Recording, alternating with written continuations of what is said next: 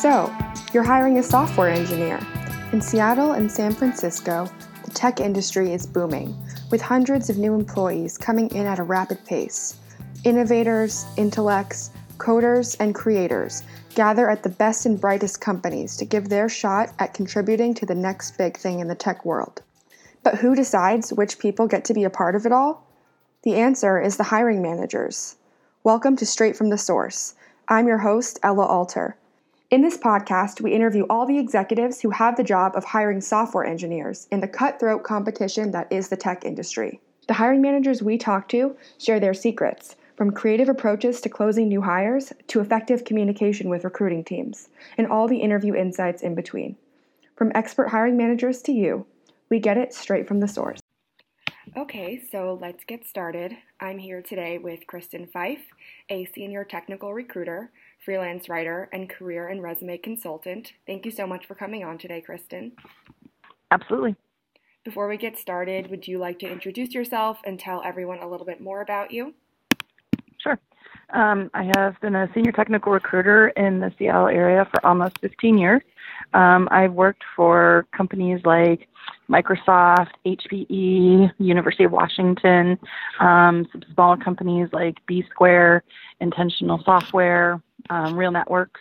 Um, so I've been recruiting software engineers and associated roles since about 2003. Okay, wow, thank you. Yeah, we're really excited to have you on. You definitely have a lot of great experience, and we're looking forward to asking you some questions. I wanted to start off um, with actually your LinkedIn profile title. So, part sure. of your title is Purple Squirrel Hunter, which I love. For anybody who might not know what that means, um, can you explain that? And then afterwards, sure. maybe go into a little bit about what the perfect purple squirrel software engineer candidate looks like? um, so, a purple squirrel is a recruiting term that was coined, I think, right around 1977. There used to be a um, a magazine for the recruiting profession called Purple Squirrel, um, and it is a perfect, somewhat mythical creature that has all of the qualifications that a hiring manager wants for a specific job that the candidate can just walk right in and with little or no ramp up time be up and running and functional and be a standout um, a guru ninja whatever you want to call it um, from day one and it's not limited to software engineering. It's just Purple Squirrel in general. Um, I've kind of adopted it as my personal ma- mascot. as far as what the perfect candidate looks like, that that depends on the job and the hiring manager. Um, in a software engineering role, I would say if you were to ask me right now what my perfect candidate looks like, it would be a true full stack developer, um, whether that's front end or back end. Um, and full stack means exactly that, that the candidate meets all of the stated criteria in terms of experience um, doing both front end and back end experience. They they don't have to have a computer science degree, but they have a really good understanding of compute, computer science fundamentals, things like algorithms, um, binary trees, um, you know, anything that you can imagine that you're going to need uh, to know as a software engineer. So it just means that they can move from one end of the stack to the other. Great, thank you. So speaking of, you know, education, computer science mm-hmm. background, mm-hmm. something I definitely wanted to talk to you about today, especially sure. since you've been in the industry for a while and you have so much experience. I feel like trends are always changing when it comes uh-huh. to GPA and education. Mm-hmm. What's your stance on that? How important do you think those are with software engineering candidates? It depends on the company and it depends on the hiring manager. It depends on the actual role. Mm-hmm. Um, I think that if a company um, is is is usually a smaller company, generally puts a little bit more emphasis on experience than education, and I think some of the larger companies um, do put a little bit more emphasis on education and less on the GPA these days. There have been a couple studies. Google did a study a few years ago that showed that success and GPA were not necessarily a correlation as long as you've got a decent GPA. I mean, you don't have to be a four points and you don't have to go on to Carnegie Mellon or Stanford or, or MIT to be considered a good um, engineer. But I think that experience is, is going to be a bigger indicator. Um, I know that with the rise of coding boot camps in the last few years, a lot of um, non computer science professionals are joining the rank and file of learning front end languages, and I think that they are a great way into the software engineering profession. However, they do not prepare you to be a software engineer doing full stack development for the very reason I mentioned earlier. You don't have those algorithms, you don't have binary tree experience. Um, even if you take you know, one or two courses, it takes probably about two to two and a half years of basic computer science courses to understand the entire ecosystem. It definitely is something you can learn. It's definitely something you can learn outside of a, a matriculated computer science program. There are things like Udemy and Coursera and Open Platform, all kinds of different ways that you can learn these things, but you do need to learn them and you need to learn them and you need to be able to have like a GitHub or a Stack Overflow profile where you show that you actually know how to use them and that you can answer basic questions. Yeah, that's great advice. I think that's really important, especially in today's climate, because you do see the rise of online education, online cert- certifications. Um, something I wanted to ask a little bit about that is the importance of networking. So, when you're looking for a software engineering candidate, what are you expecting in terms of a GitHub profile, a LinkedIn profile, and so um, a GitHub profile is the equivalent of a portfolio. So those are actual code samples. Um, so I would rank those number one um, uh, after you know basic contact information and a, a resume of what and an overview of what you can do. Um, that shows a hiring manager that you've done actual work, whether it's you know class project, whether it's you're collaborating on a group project, whether it's something like OpenStack and you've been working on utilities or tools. Um, so that is absolutely your your best sort of networking tool. Um, LinkedIn is important. Um, I think it's probably more important as you become a more senior engineer. Um, a lot of a lot of recruiters and, and even hiring managers will go onto LinkedIn to find candidates. It's it's for us the passive candidate generation is a large part of our job. That's where we go find candidates that we think might meet the requirements or the potential job that we're trying to hire for. um, so that's when we, send you a LinkedIn mail, and that's when we, you know, you'll get lots of email from a bunch of recruiters at one time um, about different positions. And it's really super important that on your LinkedIn profile, at the very least, you have a little bit of information about a specific job you've been doing rather than just your name, where you're working, your title, and how long you've been there. A lot of a lot of software engineers um, don't want to be bothered, so they don't put a lot of information, and that's fine. But that helps you kind of lock yourself out of jobs. And sometimes, as a, a good recruiter, will just reach out to someone based on where they are and what title what title they have. Um, and there may not be any more information than that. And um, that's kind of stabbing in the dark. But with the high demand for software engineers right now um, across the country, um, the low unemployment rate in the field, that's usually just one more way that we try to connect with candidates. Yeah, so it seems like LinkedIn is a pretty big part of your recruiting process. What stands out to you in a LinkedIn profile? What stands out to me in a LinkedIn profile um, is having the the right mix of experience, um, and that can be. Uh, it doesn't necessarily have to be industry. It doesn't have to be a specific type of company. It's someone that has the right mix of languages, the right mix of where in the stack they work. Um, it could be even some of their interests. Um, so, you know, maybe they've been working at Amazon and I'm working in commerce company, or, you know, maybe they've been working at Boeing, but what they've been working on at Boeing has been totally relevant to what we're looking at. So those are the things that are important. It's it's going to be a general match to what I'm hiring for at that particular time. As far as the, you know, networking itself is more than just your LinkedIn profile or your GitHub profile. Networking is actually meeting other people in the industry, and that's actually talking to people, and that's actually finding out who's hiring and, and what they're hiring for, and then reaching out to either hiring managers or recruiters or HR professionals. Um, and networking, if you know someone in a company, even if it's like, you know, say your early career new graduate, even if it's like, you know, your dad's next door neighbor, um, that's still a way into a company. Um, and an employer referral is the most valuable network tool that there is. Yeah, definitely. And, you know, because this is such a booming industry and there is so much talent, um, you know, you've mm-hmm. worked at a lot of great companies, smaller companies, larger companies. What's your advice for closing and attracting top talent? It's all about the candidate experience. I mean, it's all about making that connection with an individual candidate. The way I close a candidate is I want to make sure they understand what I'm hiring for. I want to make sure they understand why I'm interested in them. I want I want them to know that I want them to ask me questions. I want to answer their questions. I want them to understand what they would be even getting into. And this is all in the initial outreach. This isn't even closing the account. This is just the initial conversation about, hey, I have a job I think you'd be interested in. Would you like to at least talk to me?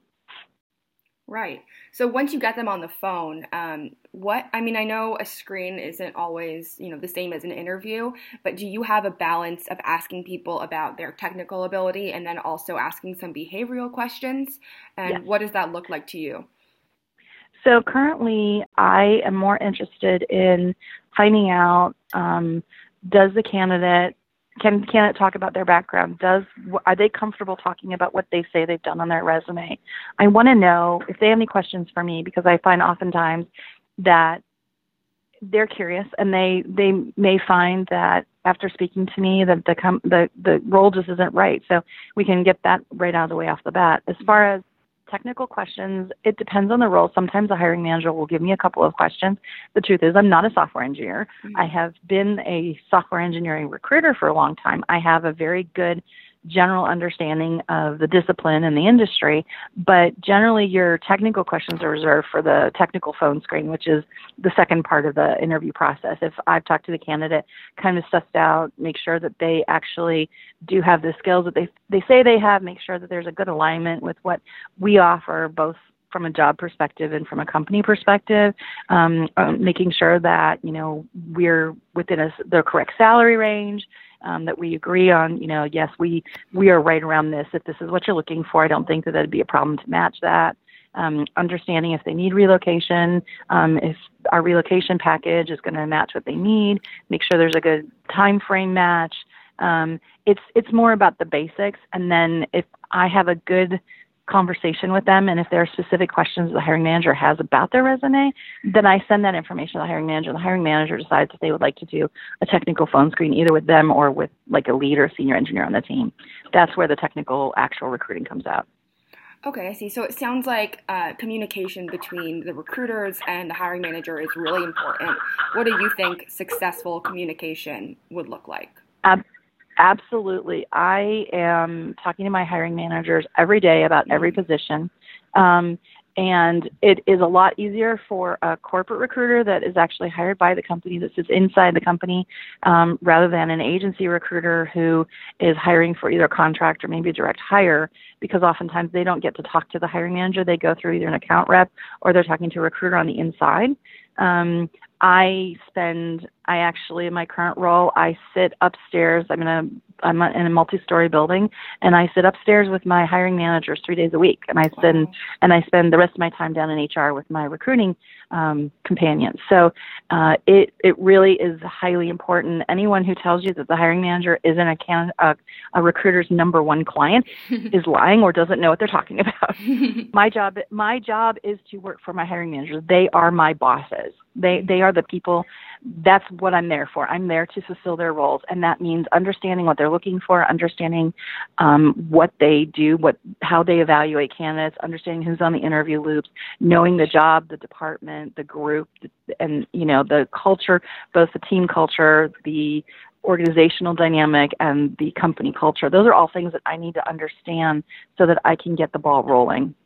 Yeah, definitely. That makes a lot of sense. So, what they're looking for. It seems like it differs with every job, every team, every hiring manager, but there are probably some red flags that just are mm-hmm. red flags across the board. What are some of those that you've been noticing on resumes or LinkedIn profiles? The the biggest red flag right now is job hopping. Mm. And it's a red flag because someone who changes jobs every 12 months or less is a job hopper and they have a they have a commitment issue. And whether it's because they get bored, they don't think they're getting promoted fast enough, they want more money, it takes at least at least a year to actually learn a job. staying in a job less than a year and then doing that continually um, gives the impression that you don't care about the actual job, that you don't care about having ownership for the product or the project that you're working on, that you are just there to make the next buck or to learn maybe a new skill, and that you're not able or willing to commit to employer. I think if you've had five, if you've been working for five years and you've had, say, you know, two jobs in five years, that's fine.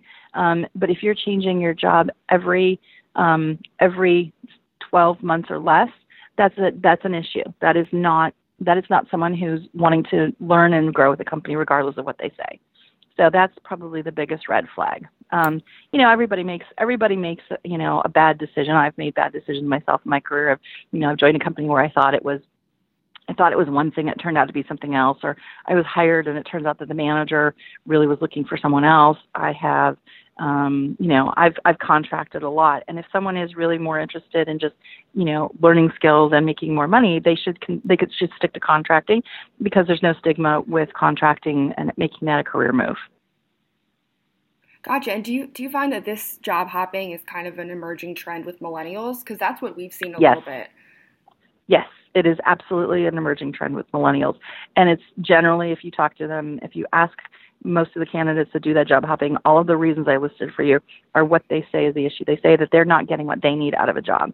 And the truth of the matter is, it takes it takes at least a year to actually get settled into a to a an organization, and you really can't have that much impact in less than that. Um, impatience is is not rewarded in the corporate world.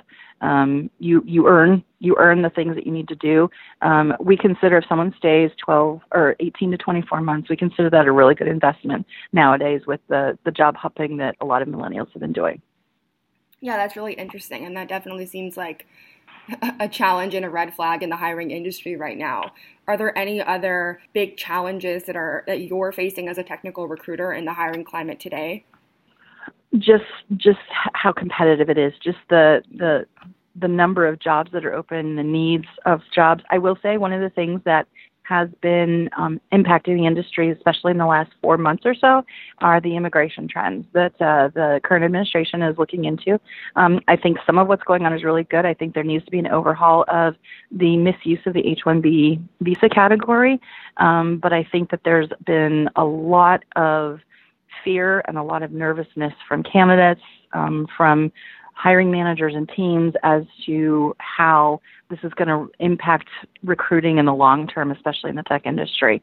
Um, I would say that it's highly competitive. I would say that also I've been seeing a huge rise in the number of um, foreign national candidates that are getting their masters and really, really trying on the OPT to get jobs that will afford them a, an H-1B in the near term, um, and that's that's not bad. It's just that things are tightening down, and I think that there's a lot of uncertainty right now with the visa candidate um, pool and what's going to happen, and are we able to hire visa candidates if we are an organization that actually will sponsor. Right, I know that's definitely interesting and probably really complex just based on everything that's been going on. Uh, to wrap things up, do you have sure. um, a favorite part of your job, the most rewarding part of your job? The most rewarding part of my job is giving people jobs. What's not to like? I'm I'm, I'm actually um, helping them make a life change. And if you read any industry studies, the top three things or top four things that in uh, milestones in most adults' lives are getting married, having a child, buying a house, and changing jobs. And so, being one of the top five reasons that people change their lives is very, very impactful for me. I love walking down this, the hallway. I love seeing people that I hired two or three years ago. They go from being an engineer to being my hiring managers. Um, I keep in touch with a lot of my former candidates over the years. Um, I had dinner with a former candidate of mine just the other night, um, and and I become I become kind of their champion. I become their advocate, and I really, really love making that difference in someone's life. That's the very best part of my job. Yeah, that's really special. Do you have like a career highlight or just favorite placement or hire that sticks out in your head? Um, I don't really have a favorite because I've done so many over the years. Yeah. Um, I would say probably probably the things that stick out with me are I have former hiring managers that are you know directors or general managers and even a couple of VPs that reach out to me as they're on their career search and they trust me to give them advice on, you know, when they're looking for something that they maybe they've worked at a company for a long time and they're looking to make a change and they reach out to me and so see me as a subject matter expert and as a trusted advisor. And so I'd say probably those are those are the ones that stand out to mo- the most to me. They're not necessarily my candidates, but they're impressed enough and they have confidence enough in me that they reach out to me when they're ready to make a career change. Yeah, no, that must be a really cool feeling. All right. Well, thank you so much for coming on. This has been great. Um, really enjoyed speaking with you. Before we end the call, do you have anything you'd like to say? I know you have a blog. I got to check it out. It's really informative. So if you want to just talk a little about that.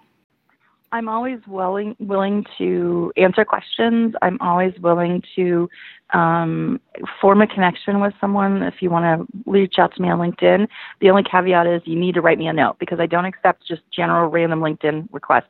I get over 20 of them a day, mm-hmm. and if I don't know why you want to talk to me or why you're interested in in linking up with me, I'm not going to just accept random invites. Um, if you're looking for a job, if it's a job that I have open, um, that's I'm more than happy to consider it if it's a job that's with my company and you've applied for it and there's a job number on every job. I'm more than happy to forward you to one of my colleagues that is managing the job. Um, it's just important to remember that not every recruiter at a company of more than about you know 200 people is handling every job. Um, most companies have at least two to four or more recruiters, and so um, I may not be the person handling the job. So if if that's what you're looking for, I need a little bit more information than, hey, I applied for this job, or oh, can you consider me for this job on your website? So just something to understand. right, definitely.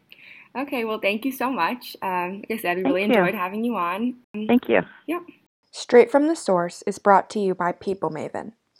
People Maven helps hiring managers get recommendations for talented software engineers. Find us at www.peoplemaven.com. Hi, everyone. Thanks for listening to Straight from the Source. Don't forget to subscribe, rate, and review us on iTunes. We want to know what you think. See you next time.